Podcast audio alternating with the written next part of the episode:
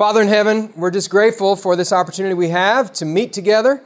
It's a wonderful camp meeting, Lord, and we're sure that according to your promise that you are here to meet with us. So please bless us, Lord. Give us wisdom and understanding in how we can do our part in mobilizing the laity and giving them resources and training and doing what we can to reach our own communities, Lord, that you have planted each one of us in. So bless us during this time with your Spirit, we pray in Jesus' name. Amen. Amen. Okay, well, uh, let me. Uh, well, how about that? Let's see. It'll come back. Hey, how about that? Anybody know what that is, by the way? Any guesses on what that is? That's the church manual. How about that? That's the church manual. Have you ever seen what personal ministries is supposed to be in the church manual? It'd probably be helpful if you have never seen it. I like to point out uh, that first paragraph. This is the most recent church manual, by the way, which made some changes. I'm not happy about all of them, but there's some good stuff in there. But that first paragraph has been tweaked a little bit, but it still has the main components. It's just two sentences. Personal ministries provides resources and trains members to unite their efforts with those of the pastor and officers in soul winning service. It also has primary responsibility for programs assisting those in need. So there you have it. I like to say that you can really boil that down to two primary things that personal ministries does provides resources and provides training. So those are you kind of think about what you do, you got to be thinking about that. But there's more to it than that, of course, but those are the key components. Um, I don't have the the uh, let me see. Somebody want to look up for me? I know that you'll do it for me. Look up for me the uh, work of the church board, will you? work of the church board. Um, while she's doing that, I'm going to pass something out to you. It's uh, it's a quiz.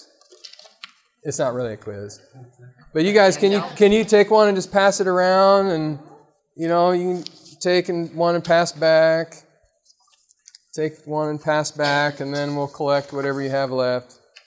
That's fine. I want you to browse this page. 128, business meetings, 129, the church board. Okay.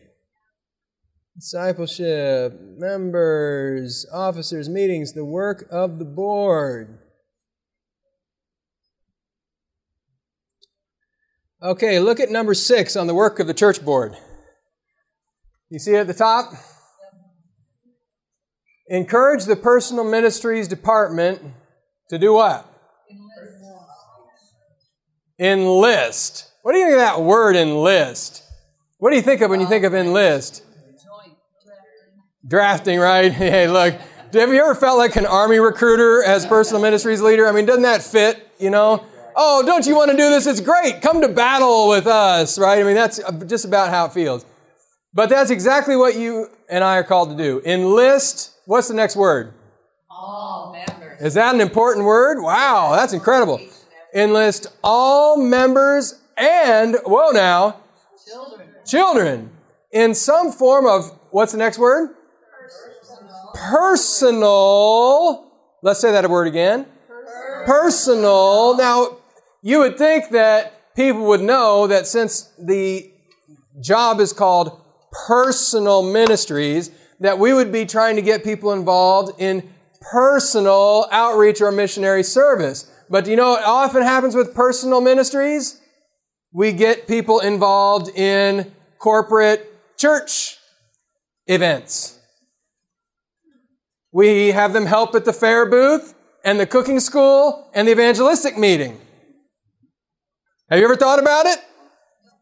But the reality is, we are encouraged to enlist all members and children in some form of personal outreach service. What does that word personal mean anyway? Individual. It means that we're intended to try and help our people, our lay people, to do the kind of outreach that you do as someone who's investing in people personally. And sure, there's personal outreach service that happens at our corporate events. I'm not saying there's nothing personal that happens there, but it's very clear that this goes beyond that. This is trying to help everyone to see themselves as a missionary, themselves as having a, a role in sharing the truth with others. And so I just wanted you to see that. That is actually not in the personal ministry section, that's in the church board section. Because the church board is to make sure that the personal ministries department is working to get every member involved. That's a pretty, it makes you see how important it is. You don't see it saying uh, under the church board, encourage the deaconesses to make sure that everybody is on the communion bread rotation. You don't see it say, encourage the elders to make sure they visit every member. You don't see it say, encourage the men's ministries guy to make sure he has men's ministries brunches. But for some reason, the church board, they make a special point of saying the church board should make sure that the personal ministries department is enlisting every member of the church in active personal outreach service. It tells you the importance of personal ministries. And I'm going to let you in on a little secret. As a pastor, I believe that I am leading personal ministries right by the side of my personal ministries leader. I don't necessarily lead every department. I don't have quite as much uh, time and investment in every single department. But I do make sure that I have time and investment in the personal ministries department. And the reason is because it is the centerpiece of the mission of the church. You understand? I personally believe that there is an entire, uh, I'm, I'm pontificating a little now, forgive me, but I believe there's an entire uh, philosophy that is wrong in many places in the Adventist church that we're seeking to change, and I believe it's happening right at the very top. And that philosophy is Personal ministries is not one of many departments. It's not one of many auxiliary departments, so you have so many equals. Personal ministries is something that the highest uh, levels of administration should be deeply invested in personally. That's why you see, I'll give you an example, Elder Ted Wilson of the General Conference, a man I believe that God has raised up for that role and has been doing things that have been reformatory in, in, in this area. If you look at the General Conference, they have many different departments, and they have general vice presidents at the General Conference. There's six general vice presidents, and they have their world division president, uh, vice presidents as well. All the division presidents are vice presidents of the General Conference. But then they also have six general vice presidents. And they have all these different departments, and the general vice presidents chair these various departments. But guess who chairs the personal ministries and Sabbath school department? Ted Wilson does. Because he knows that that is how the church moves. Okay? And that, have you ever heard of total member involvement? Okay? Where do you think that's being driven from? Yeah, right from the General Conference president. That's who it's being driven from, who chairs that committee. He doesn't micromanage it. He works through his team, but he has an uh, invested interest in it. You understand what I'm saying? I want you to understand that I do not view you in your roles in personal ministries as just one of lots of different departments. I'm not telling you that you should feel like you're better than anyone else or anything like that, but I would be saying this if I was not in the position, okay? I believe this because I believe that evangelism and personal ministries needs to be at the front of what the church is doing. I mean, read Acts of the Apostles, the very first couple of sentences in the Acts of, Acts of the Apostles says that the church was organized for service and its mission is to carry the gospel to the world. So the very reason that the church was organized is to carry out the outreach activities that you are seeking to resource your church with and to organize and that sort of thing. So the church was organized to evangelize. That's our purpose, and that's why personal ministries is so important. Do you feel important today? I hope you leave feeling important today. I hope you don't leave feeling, oh, what did I get myself into today? But, you know, it's too late for that. So, buck up. Buck up. It's time to accept it. Okay. So, now you got this handout, everyone? Let me talk about it just a little bit. The top of it has the mission of the Seventh day Adventist Church. Uh, this has been tweaked a little bit in the church manual, but it's not that different.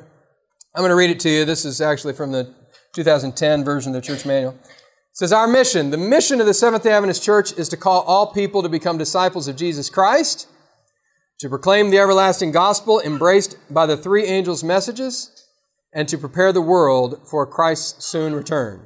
That's a pretty good mission, right? That mission should not just be the mission of the personal ministries department, but of every department of the church. Okay?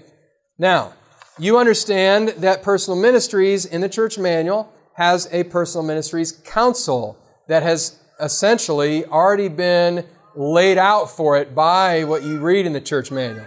And if you look on here, I've put on here all the different individuals that are on the personal ministries council. Such as assistant personal ministries leader. Of course, the council is chaired by the personal ministries leader, and it includes any assistant personal ministries leaders, the personal ministry secretary, the pastor, an elder or more than one elder, community service leader, interest coordinator, Bible school coordinator, health ministries leader, public relations, religious liberty, treasurer, Sabbath school superintendent, and other ministry leaders. Does this council sound like anything else you can think of? It sounds a lot like the church board, doesn't it? Somewhere along the line, they got confused. This is the only thing I can gather. Um, and it goes to show this is what they're really saying is that personal ministries is the role of the whole church.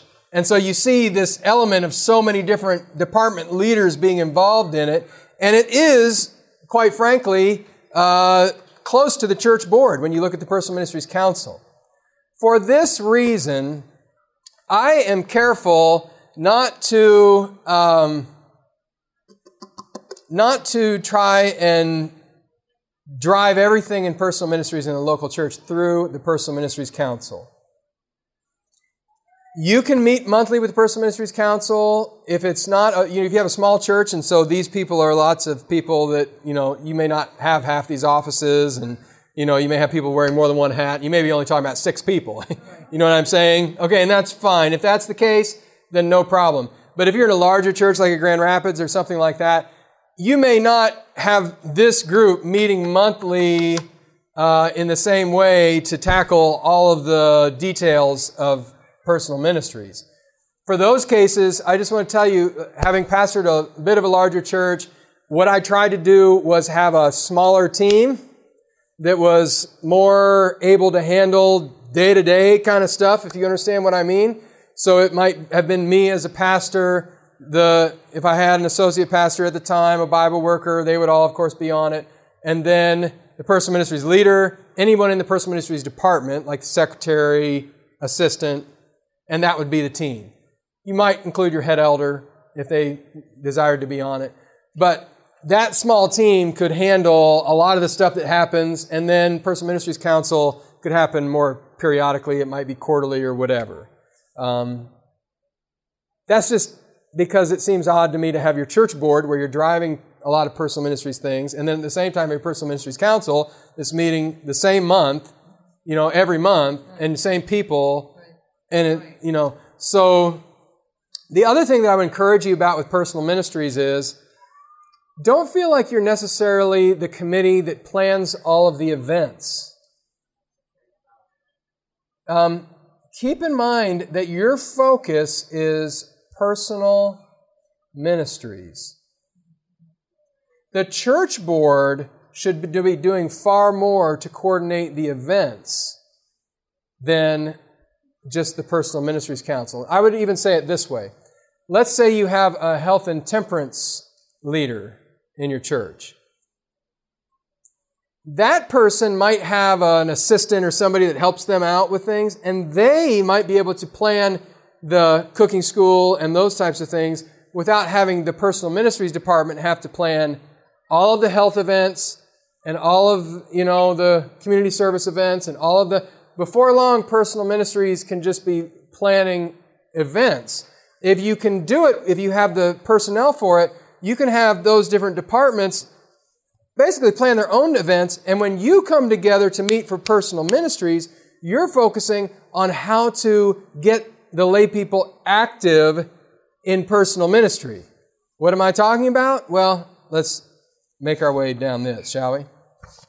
What I've given you is what we call a department ministry plan. It's been tweaked over the years here, but uh, basically, this is how you do it. If I was a pastor and you were my personal ministries leader, I would give you this plan, just like this. I would hand it just to you, and I would say, um, let's work on a personal ministries department plan for this next year. And let's use this as our template. You'll see it tells you how to develop your department ministry plan. You see that little list? Number one, hold a meeting with your personal ministries council or smaller team. So that could be those people on this personal ministries council list, or it could be that other smaller team if you're in a large church, if you wanted to do it that way. Number two, review the key responsibilities of the department as provided below.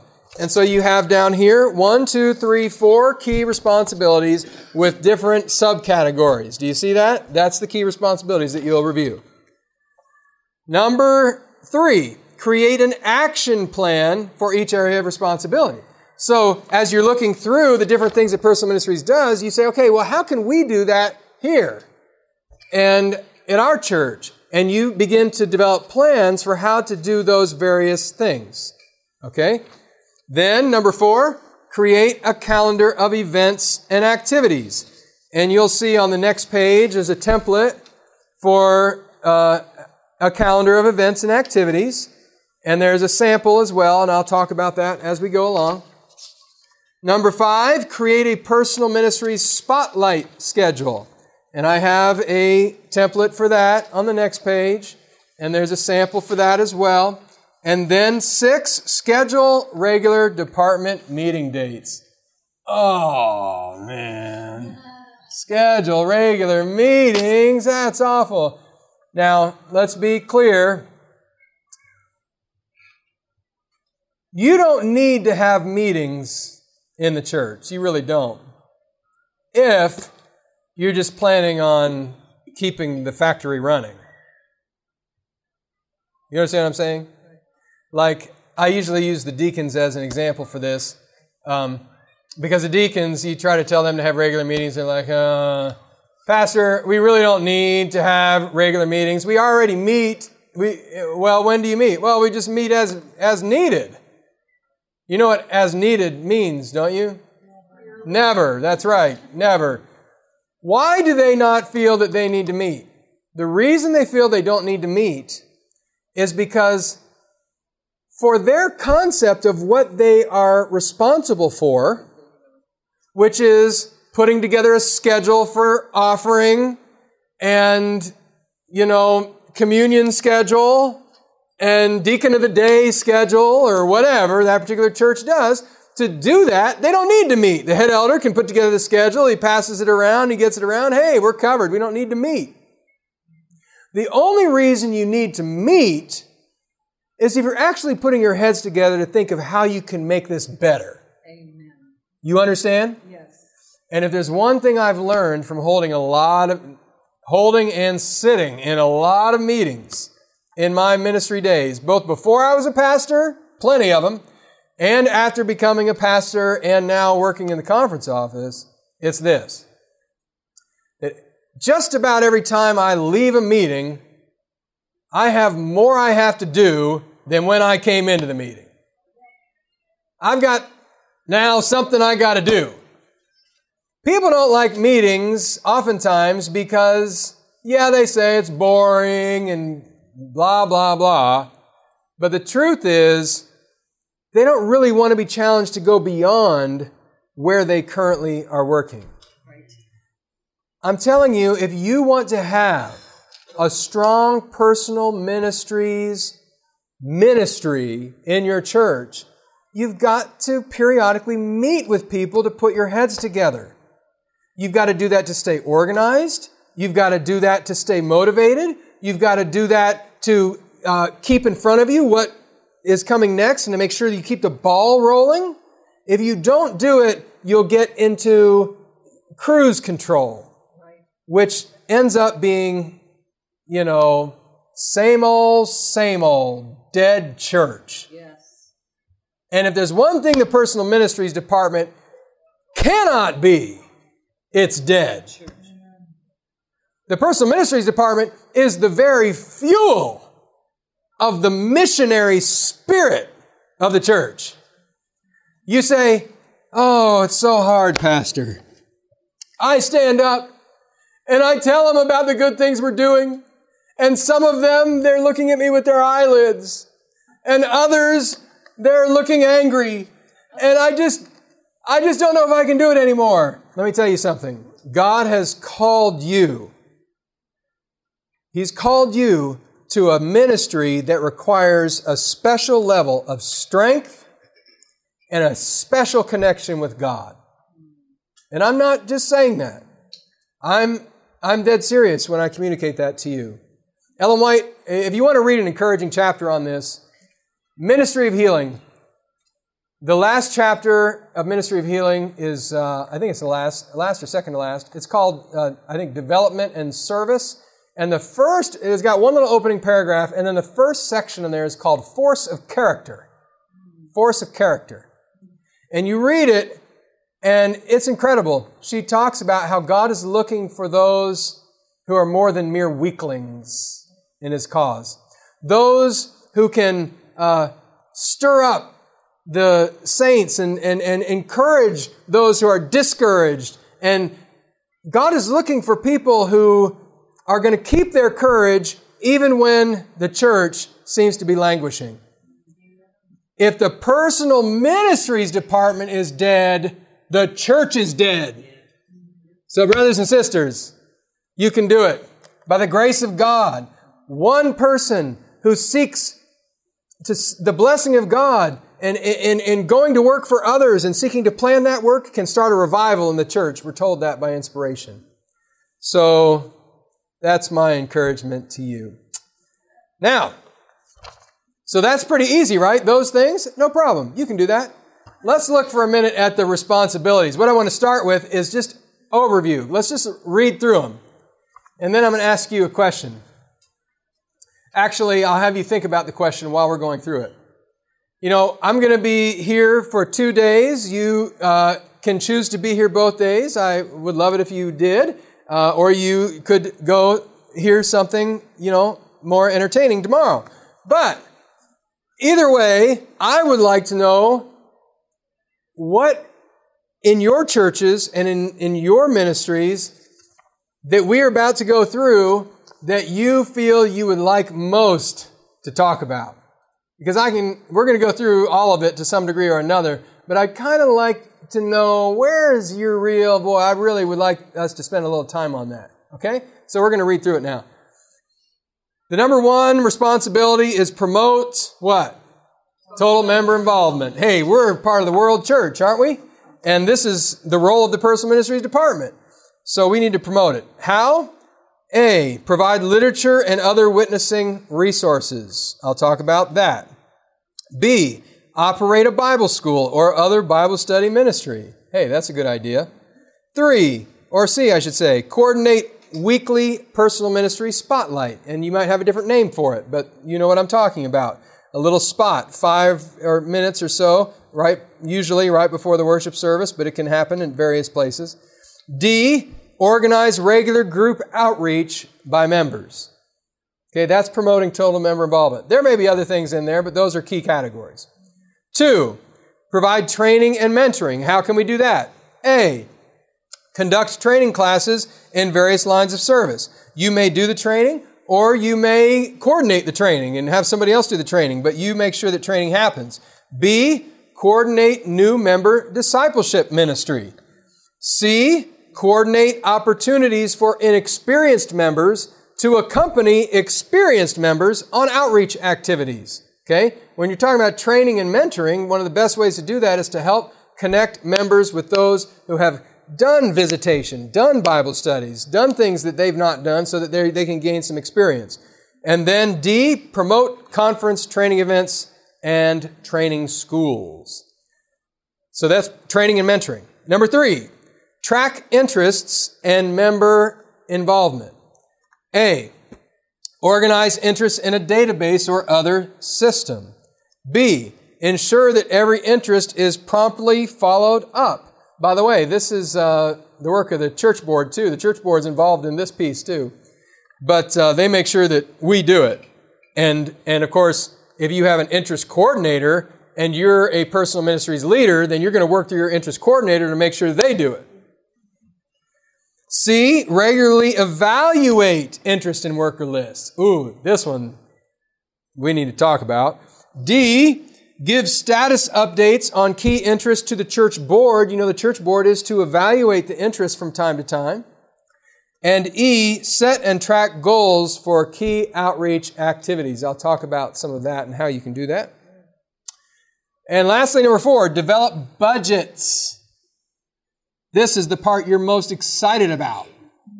A, present a personal ministries budget to the church board. You say, why do I need to do that? I'll tell you why you need to do that because you need money. That's why you need to do that.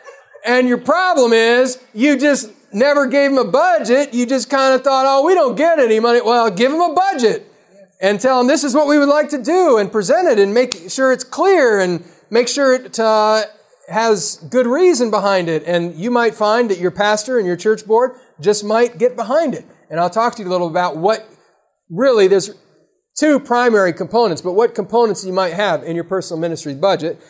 And then B, present public evangelistic meeting budget to the church board. Let me say something about this. I mentioned that if you have a health ministries department, you may not, as personal ministries, necessarily do all the planning for the health ministries events. But what department is there to plan the public evangelistic meetings?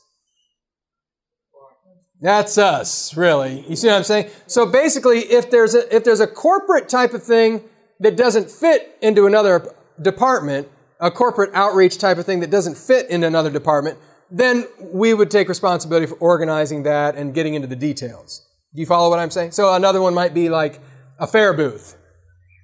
You know, we don't have a specific department unless the health ministries department was doing their own, you know what I'm saying? But but we try to limit the number of corporate things we do because we want to make sure that we're not losing sight of personal ministries but we do take those responsibilities when there's no other department that clearly uh, would do that. In some churches, the board of elders might organize the evangelistic meetings, but as a general rule, that ends up falling to personal ministries in concert with the pastor, and uh, so you may be involved in that kind of budget. Even if you uh, have not been, I'd kind of like you to see a little of what it looks like so you understand it. I want you to be an incredible resource to your pastor and your church. You understand what I'm saying? I don't want you to just be in a corner somewhere. I want you to be invaluable to your church board and to your pastor. Because that's the way it should be. Yes? If each of your ministries within the church are receiving a budget, yeah. why does the personal ministries council need a budget? Well, tell me one of the ministries. Give me an example women's ministry. Uh huh. Or community services or uh huh. VBS, any of them. Uh huh. Because, okay, I'm going to give myself away here. I hope these are usable. I'm just going to give you real quickly the two areas that I believe you need a budget for. And it falls under none of that. Okay? But it, there may be more than two areas, but nope. One. And when I was in a church, I had a budget of about $3,000 for that. So you're not talking about, if we're going to do this right, so, yeah. But not Sabbath school quarterly. Nope. Nope. No. Books for the library, or lending library. This is number one on here, so I can probably already talk about it. Let me talk. Can I talk to you a little about literature? Yes, please. Okay. Um, this, to me, is one of the glaring problems in our church's personal ministries departments is that we don't put proper emphasis on literature. Let me, boy, these are not good. Should I do the chalkboard? Let me just, there's some chalk here. Get ready for the, this is new chalk. Oh, all right. Oh, there we go. Talk to us. Okay. So here's here's the problem, and I'm just going to tell you what a typical thing is. I just went. I'll give you an example outside of our conference. it's always safer to do that. So I was asked to go do a little training on discipleship for a, uh, a Lake Region church. Okay, I won't tell you which one, but it was in the Chicago area. And I said, okay, I'm happy to do it. And I went there and I walked in the church and to the left, they had a, a wall and they had a little uh, display. Uh, it wasn't really a rack, but kind of a, a wall rack, you know.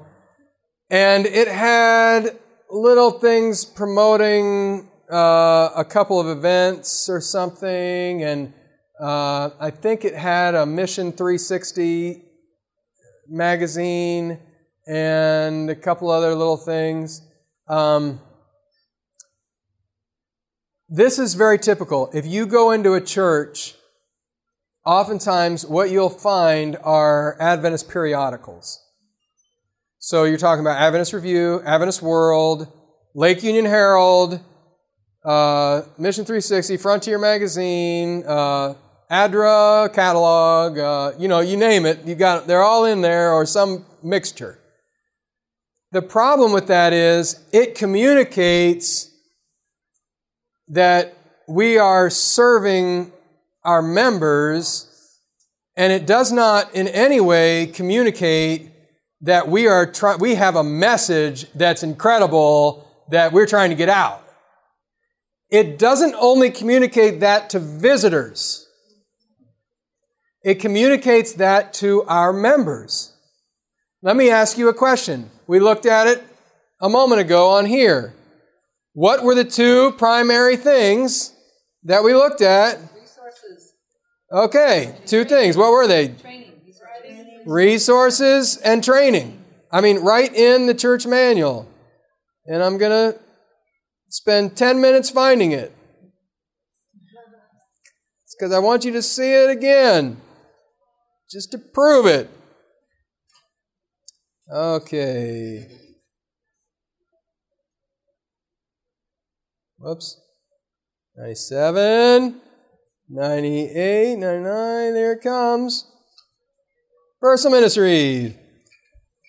Personal Ministries provides resources and trains members to do what? Outreach.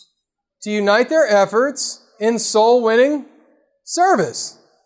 So, what kind of resources do you use in soul winning service? Okay, use all kinds of message literature, right? So, it's uh, a 100 or 101, 100. Yeah.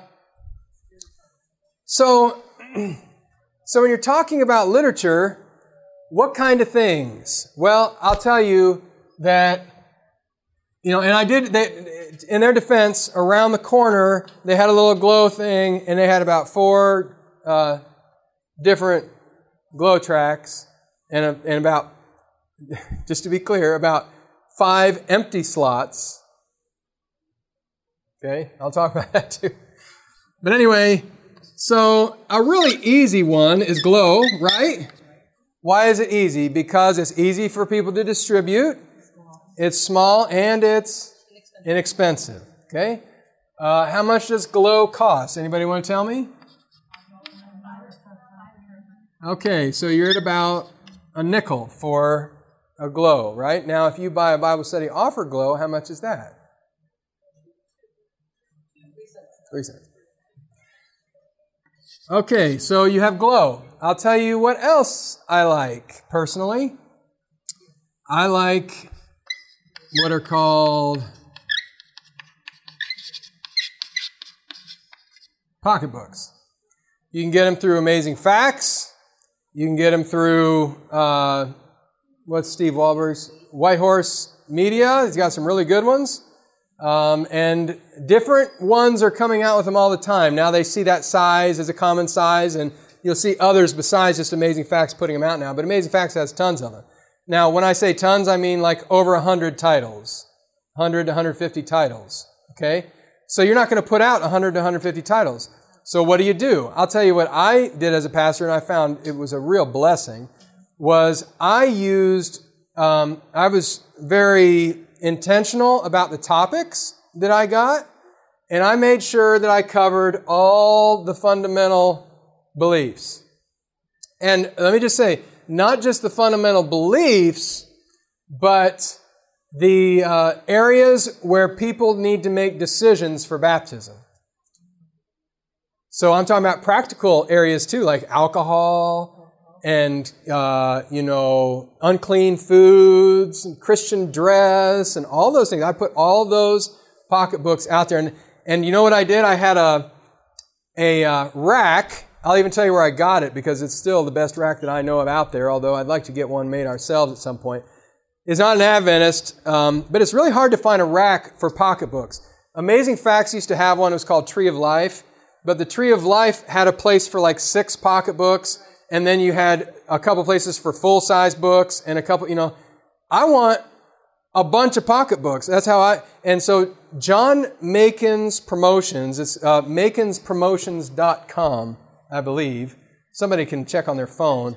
It's either Macon's Promotions or Macon Promotions. I think it, I can't remember. Check somebody check online for me. M A C O N. Let's go. Let's go take a look, shall we? We we we've got the internet here.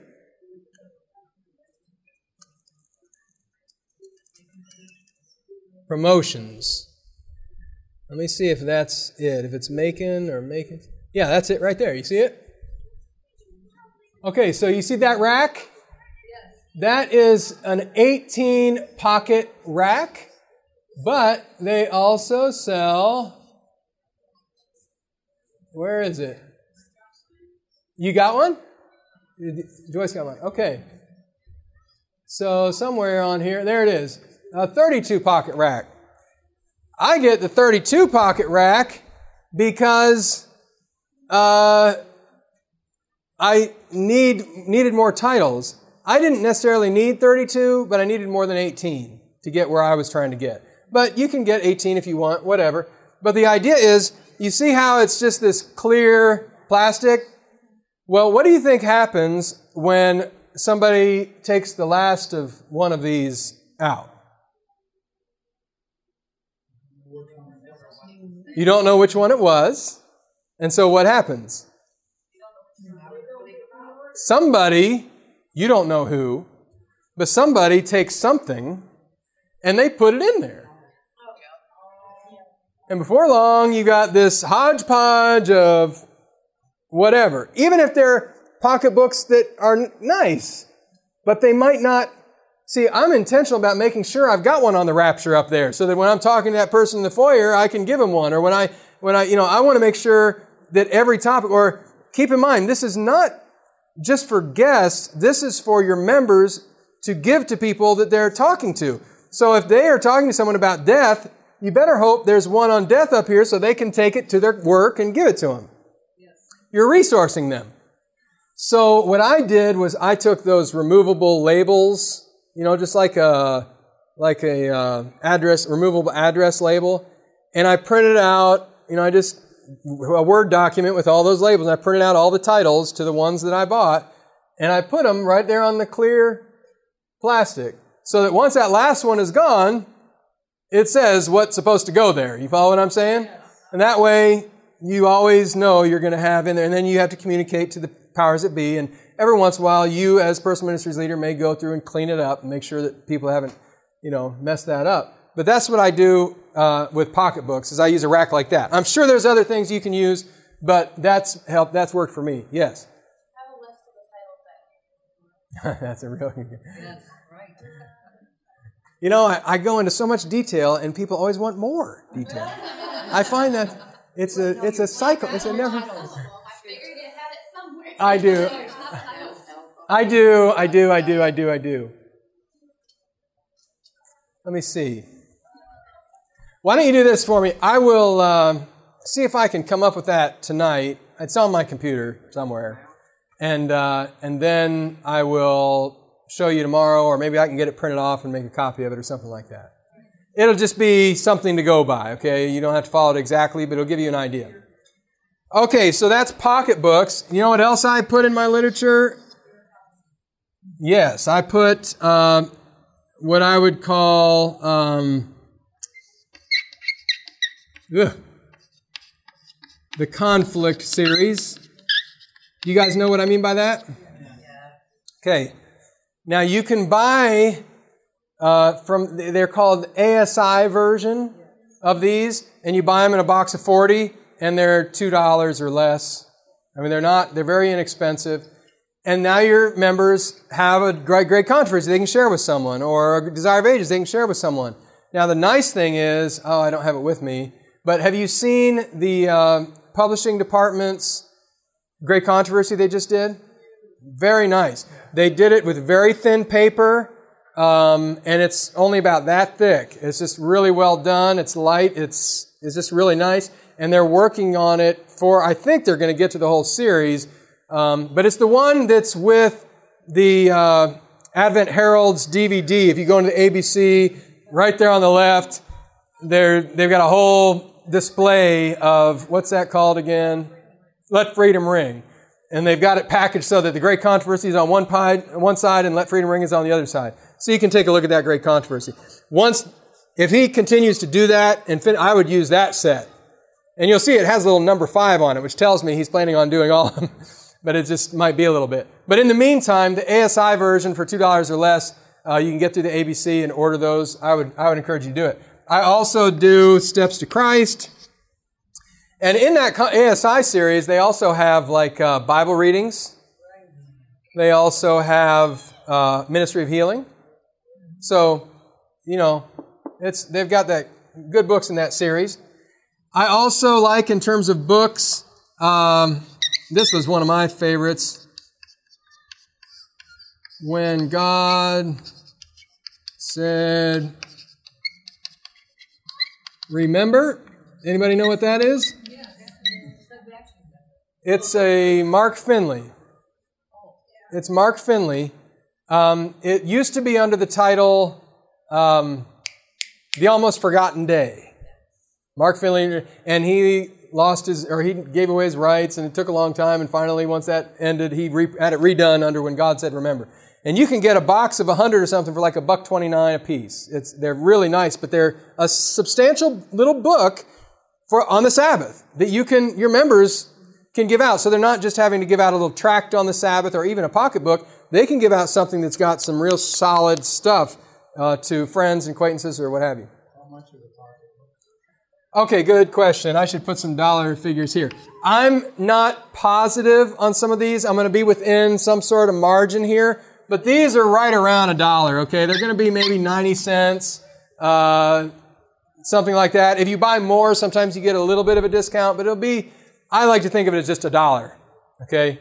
Because it's, it's going to round up to that. These are going to be somewhere in the ballpark of $2. There might be some that are 240, some that are $1.80. I don't know exactly these steps to Christ, you can get these for maybe 60 cents or 50 cents or something like that. And then when God said, remember, if you buy enough of them, they're like $1.29. I saw your hand. Yeah, when I was at ABC a while back, I was trying to get some extra books on those. on Yep. Sabbath, And they were talking, and the, and the one in um, Gary, and he was telling about a variety of different books they have on Sabbath because when we're doing Bible study offer, Yeah. and they want to know more about the Yes. There's one about you know the bridge across time or something. Yeah. It's a story. And there's yep. about something about Sam Brown or something. Yep. It's Those are old. People. Yes, they're very good. They're very good. There are some good ones out there on the Sabbath. But you're right. You bring up a good point. When you're doing BibleStudyOffer.com, there's a review card that the person doing the studies fills out, and there's a place on there to say, uh, would you like more information on this topic? We ran into it when we were doing the, uh, Sonia does all of the correspondence studies with people around the country who don't have a church near them. And we've had some of those who have asked for more information on the Sabbath. We go get a When God Said Remember from the ABC, and we send that to them. Um, so you, you're going to need resources for people who want more information. By the way, for Unlock Revelation, um, we are encouraging our pastors to try something. They don't have to, and your pastor may or may not, but I'd like to try it. We're instead of having um, decision cards for like five different topics, we're having a response card every night. And it basically every night will say, I'd like more information on this topic. Uh, I, here's my questions or comments. Uh, the topic was presented uh, clearly from the Bible, yes or no, and write your comments below. So it gives them a chance to just write a little bit about it instead of just night five for the first time giving them a decision card and they're like, what's this or whatever. It's just something they get in the habit to right from the start. Um, and then it also gives a couple places on the top where you can just check a box. There's nothing next to it. It just says number one with a box. And the speaker at the end will have a statement up on their slide, an appeal slide, and it'll have a statement and it'll say response number one. And they'll say, if this is your desire, then mark box number one on your card. So that way you're using one generic card every night, but they can have a different decision slide at the end of their presentation every night. Do you understand what I'm saying by that? But on every card, it says, I would like more information on this topic. So what are you going to do if they check it? Well, you need resources to give them on the topic, right? Not just whatever. Okay, so those are a few book ideas. Um, something else that I put in my uh, arsenal of resources is a DVD prophecy series. Now, if you're doing BibleStudyOffer.com, then you have the landmarks prophecy, right? And you can use that. Um, but I like to make these available to the members. Um, I would put like a, you know, I had this done in a couple churches where we had a big rack with posts on it, and they would hang on bags the DVDs like that. You understand what I'm saying? And then the members didn't have to take a whole set we just duplicate them as we needed them, and they would take number one or number two, and they would have like two presentations per DVD, and they would just take what they need, and then they could share it wherever they went. So I didn't hide it in some back corner. And, let me just get on a soapbox here for a second. You're, when you're going to do a literature ministry and you're going to provide resources to your members, you can't hide them in a back room. I put them out in a very visible place that people go by that reminds them on a regular basis, whether it's visitors or members. I want them to see it. And even then, after a while, they just walk right by. So then you have to, up front in your personal ministry spotlights, you have to highlight some of your pieces of literature sometimes to remind them that it's available and how good it is, etc.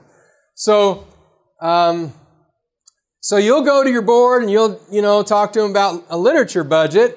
And when you do, you might find that um, they're open to it, but they don't want to make an eyesore in the beautiful foyer, you know? It's so beautiful out there.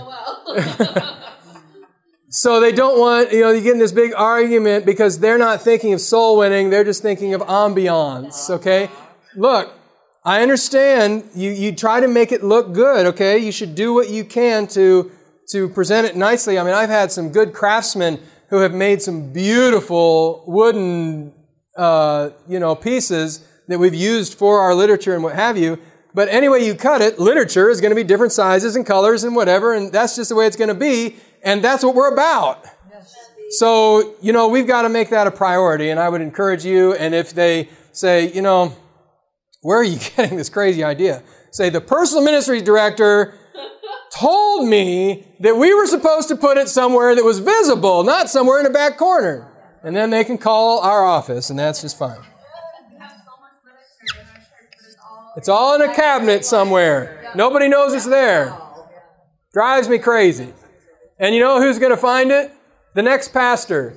And he's going to be cleaning. What's all this? You know, and you pull it down, and it's some, you know, it's yellowed. It's, you know, from, we, you can go in some of our churches, and we've got literature, stacks of literature from 1978. I mean, it's, it's crazy. And you know, here's the problem with that. I'll tell you the problem. Literature is always uh, replaced. You don't want to use version 1 if version, shiny version 3 is out, right? I mean, we try, oh, we're brave, and some people just don't like throwing things away, so they give these old, crusty pieces of literature. I mean, granted, the content is valuable, etc., but it looks dated. The people are wearing clothes that you're wondering where those came from. I mean, seriously, we should be doing things, yeah, you pitch them, get good literature, and then stay on top of it. Don't be those people who waste inventory and put it in the back corner and do all that stuff. So when we go, like Bible study offer, I mean, we're talking about a significant amount of inventory that we have for Bible study offer, but it moves. And I try to be careful that we're not going to have any more than, you know, six months to a year worth of inventory on anything. Because I don't want to have 10 years of inventory on something. Because by 10 years, it will be obsolete and we'll be losing lots of money and what have you. So you have to think about it. You don't want to overdo it. But you, uh, but you should use, you know, the best stuff. And then the last thing I would put on here is Bible studies. So you need to have a real accessible place for your members to get Bible study guides. You can have all of this in your personal ministries resource center that you create in your church. I like what Cameron, Pastor Cameron DeVasher did. He did this in Muskegon and he just did it again in Kalamazoo. He built like a, a counter, like a kitchen counter desk type thing with cab- cabinetry and everything and cabinets behind. And they have, it's a resource desk. And they have somebody who's there on Sabbath morning in the foyer behind this resource desk who provides for people. They have some things that are out, some things that are up here, but there's somebody there who's actually servicing people. I mean, it's like a, it's a focal point. You understand what I'm saying? And it's beautiful, but it's a focal point. Are you in Kalamazoo or in Muskegon? Muskegon, yes. Thank you. So, anyway, you get the idea why you need a budget, right? Now, there's something else to your budget besides literature. Uh, yes. No, yes, you're right. But I'm going to put it, there's, you have different budgets. You have an advertising budget that goes in the uh, evangelism category, which is your evangelistic meeting budget but you have other advertising that you sometimes do as well. Um, health ministries will have their own advertising budget. So, why does personal ministries need a budget? Well, primarily for your Bible school. Who runs the Bible school? What department? Personal ministries. Is there money involved in running the Bible school? Okay, you got to do mailings, right? Other advertising, you've got to buy resources for the members. You've got to buy t shirts like these three well clad individuals. What's that? Are you talking about vacation Bible school? No, I'm Bible talking study? about Bible study. Okay. Yeah. Uh, now, we could simply say BibleStudyOffer.com, but there may come a day where it's something different or whatever. There's, the idea is every church should have a Bible study ministry. And that ministry will include resources and supplies for that and advertising for it. So you might have literature. Oh, I put it up here. You might have literature, might be, you know, $2,000. And Bible school might be $1,500. You might have, if you're in a large church, you might have literature that's 3000 and Bible school that's two or 3000 In other words, your personal ministries budget might be about uh, two thirds of what an evangelism budget is. Are you buying in? Do you believe me? Or are you like, he doesn't know what he's talking about? There's no way. I don't really, let's stop for a moment and just let me ask it a different way. Regardless of what you think anyone else might think about it in your church or the church board or whatever, do you see why we need it? Yes. I mean, we are the ones who have to sell it and promote it and help people understand why this is at the heart of the mission of the church. And let me remind you of something else. I'm going to be really running out of time. Ellen White says that if you could take our extensive efforts, like our big events that we do and evangelistic meetings and things like that, and personal individual ministry, and you could take both of them and make a determination of which was more important. She says, let it be the personal labor. The individual labor is what she actually says. The individual labor of ministering in households and sharing the Bible and what have you. So let me ask you if the most important work of the church is what the individual members of the church are doing in personal ministry, should we not reflect that financially in our church? We have got to come to grips with the fact that, you know, I've never seen Ford Motor Company, you know, they may get upset that they're buying, you know, too many soft drinks for their employees, or they may get upset that they're buying too many perks for their salesmen or whatever. But I don't think they get upset about buying too many car doors to put on their cars or buying too many tires to put on their cars. I mean, they make cars. That's what they do. We win souls. That's what we do. Our, our widgets are literature and Bible studies and getting the word out, right? So if there's anything we should feel is a priority when it comes to our spending, it's personal ministries. And you need to be convicted of that so that you can share it uh, with your board in a loving way so that they don't come back to me and say, Boy, what did you create at that personal ministries training thing you did? Okay, so did that answer the literature question? You got a little better idea? Um, tell me what else on here is like if you said, I really want to talk about that, um, I'm going to touch on each, but is there anything specifically? What's the tracking interests? Okay, we're going to talk about tracking interests. Yes. Well, this wasn't specifically on there, but I guess my biggest concern I think about right now is motivating people for this kind of thing because in our church, it's like if we're doing game night, everybody's there and they think that soda pop is in the, should be in the budget mm. and you know snacks need to be in the budget and but like if you go out for door to door stuff, I mean it was me and my children and two other people. I mean, yeah. It's just nothing that they have interest in. It's not just going door to door. in general. Like yeah. it's just very self oriented, like feed me, not like Jesus, I came to bless and mm-hmm. not to be blessed. Mm-hmm, so mm-hmm, mm-hmm. motivation is what I'm mostly concerned about. We involve everyone. Mm-hmm. Not everyone wants to be involved. I never could have guessed that that would be an issue.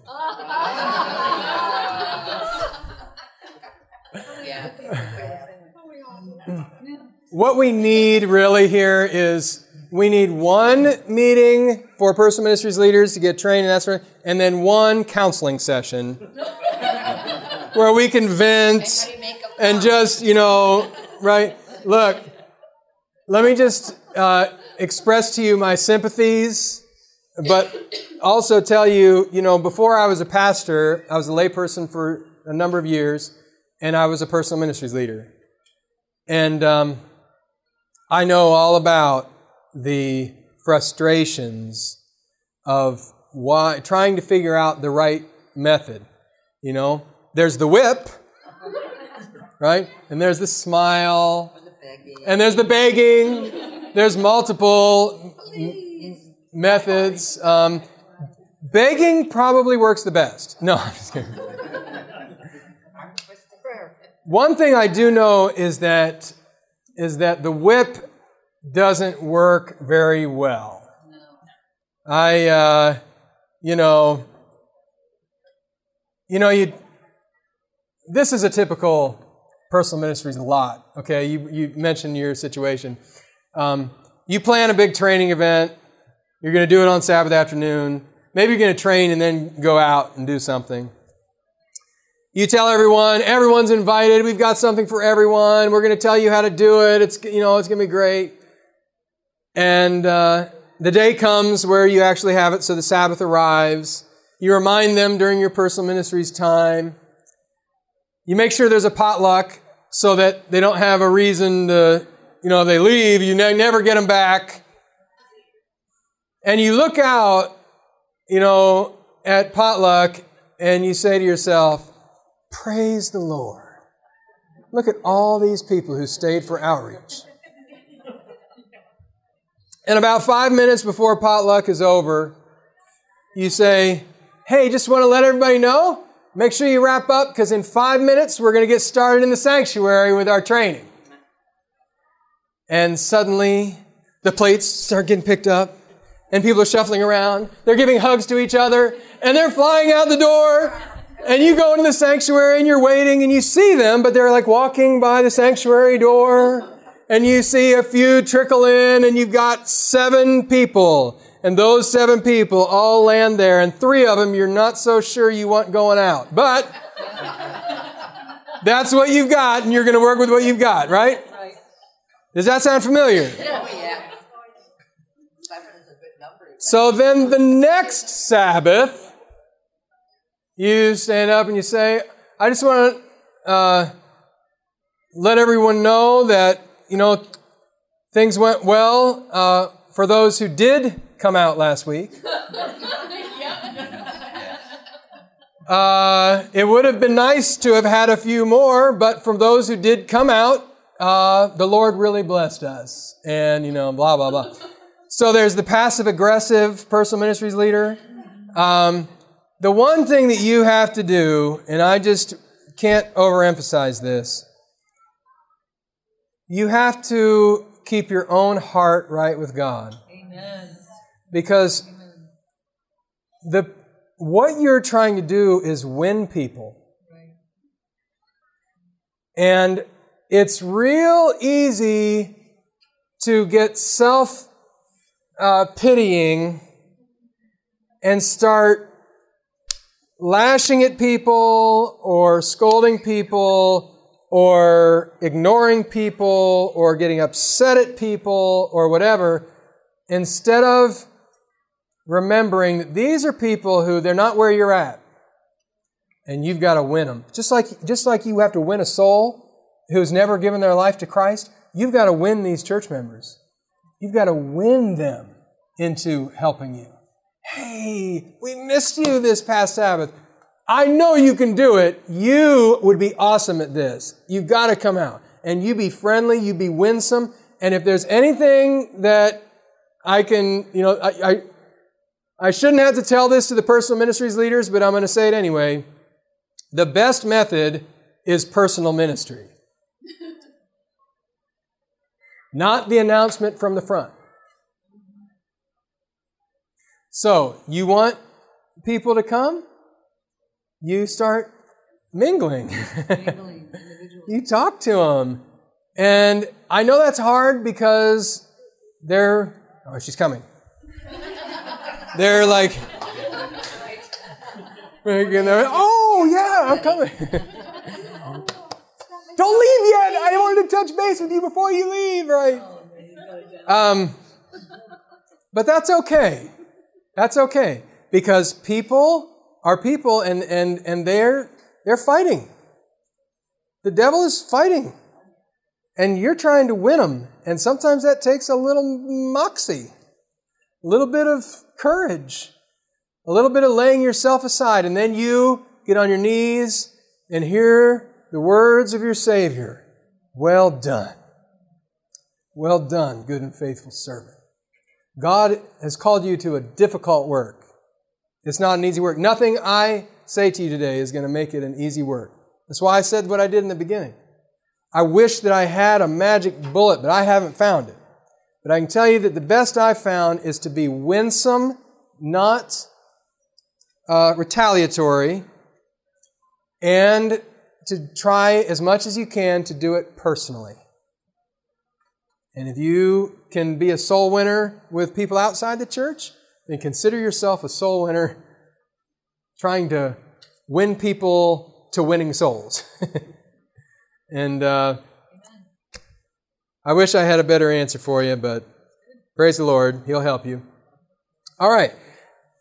Um, let me uh, talk about a couple things, and what I think I'll do is um, tomorrow I'm definitely going to spend a little bit of time on BibleStudyOffer.com. Not a lot of time, but I want to make sure that all of you, especially, understand what's happening, how it works, and that we talk about some of the common obstacles I've been hearing about and how to address them and that sort of thing. Are you okay with talking a little bit about that?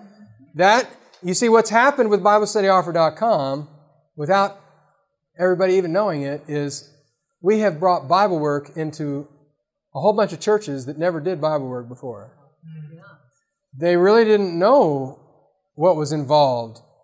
And they're calling and saying, Pastor, it just seems like we go there and the people all of a sudden aren't very interested. And I say, Welcome to soul winning. Okay?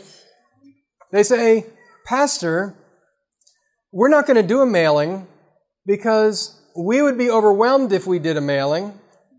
Uh, you know, we can barely keep up with you know, a few people or whatever. To which I say,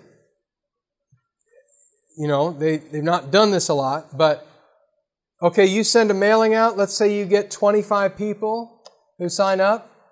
Within a month, that 25 will probably be down to about 10. So you might feel like 25 is overwhelming, but you've got to get 25 if you want to get some. It's a percentage thing, soul winning is. We're trying to find those who are wistfully looking toward heaven, but there's a lot of people out there who are just kind of curious. We can't assume that every interest we have is going to go all the way. We've got to assume that a percentage of what we get. So if you want to get a few, you've got to get a lot. You understand? This is part of the process. Don't be discouraged by it. This is how it works. So we'll talk a little bit about some of the obstacles and how to get there with the Bible school tomorrow. Um, personal ministries uh, spotlight. I'll I'll just touch on that tomorrow because I want to make sure you know the types of things you can do for personal ministry spotlight. Um, I probably won't do anything with the group outreach unless you want to say something about it. Um, anybody here not have a discipleship handbook? Anybody here who does not have a discipleship handbook? No, no, no. I just mean period. Like you don't have one at all. Okay, I'm gonna I'm gonna give you one. Um, anybody here not have a fundamentals of faith booklet? You know what I'm talking about? It's a little green booklet. Okay, hold on a second. It looks. Where is it? Oh, there they are. It looks like this. You seen it? No? Okay. Well, that's a little, this is a pack of 10. Okay, so it's just a. Okay, hold on a second, hold on a second.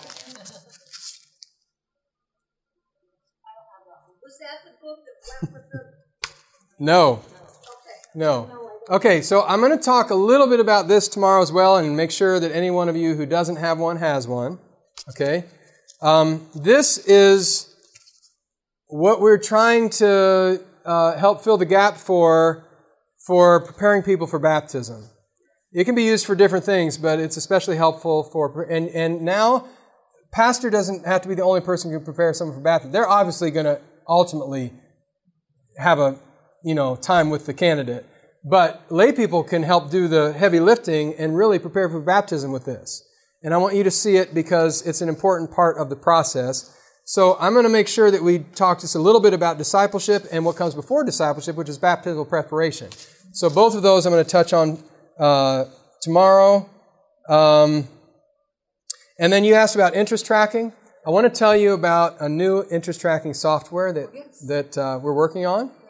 Um, it's not done, but I'm going to tell you about it. And yeah, those are the key things that I'll talk about. Um, and then I'll show you the evangelistic meeting budget just so that you have an idea of that. Um, and then anything else that obviously pops up that's really hot, we can talk about. But I can, ta- I can tackle those few things tomorrow with no problem. So, okay, thanks. You guys are a special group. I want you to know that. And my prayers are with you. And I know that the Lord is helping you. And He's got a special calling for you. Let's ask Him to, to bless you as we continue this and as you continue your camp meeting. Father in heaven, thank you so much for this time we've had together. We ask your blessing on every one of our churches. We are praying not only for our communities, Lord, but truth be told, you didn't tell us primarily to pray for our community, but to pray for laborers to send out into our community. And that's, Lord, what we need help with. Please help us to know how to see a revival and reformation in our churches, to mobilize our church members so that they'll be active in your cause, so that we'll move from addition to multiplication and help to finish the work and usher in the coming of Jesus. Bless each person here uh, with their personal work that they have, both in their personal ministry and in the leadership of personal ministry in their churches, and bless their camp meeting experience too. We thank you in Jesus' name. Amen. This media was brought to you by Audioverse, a website dedicated to spreading God's Word through free sermon audio and much more. If you would like to know more about Audioverse, or if you would like to listen to more sermons, please visit www.audioverse.org.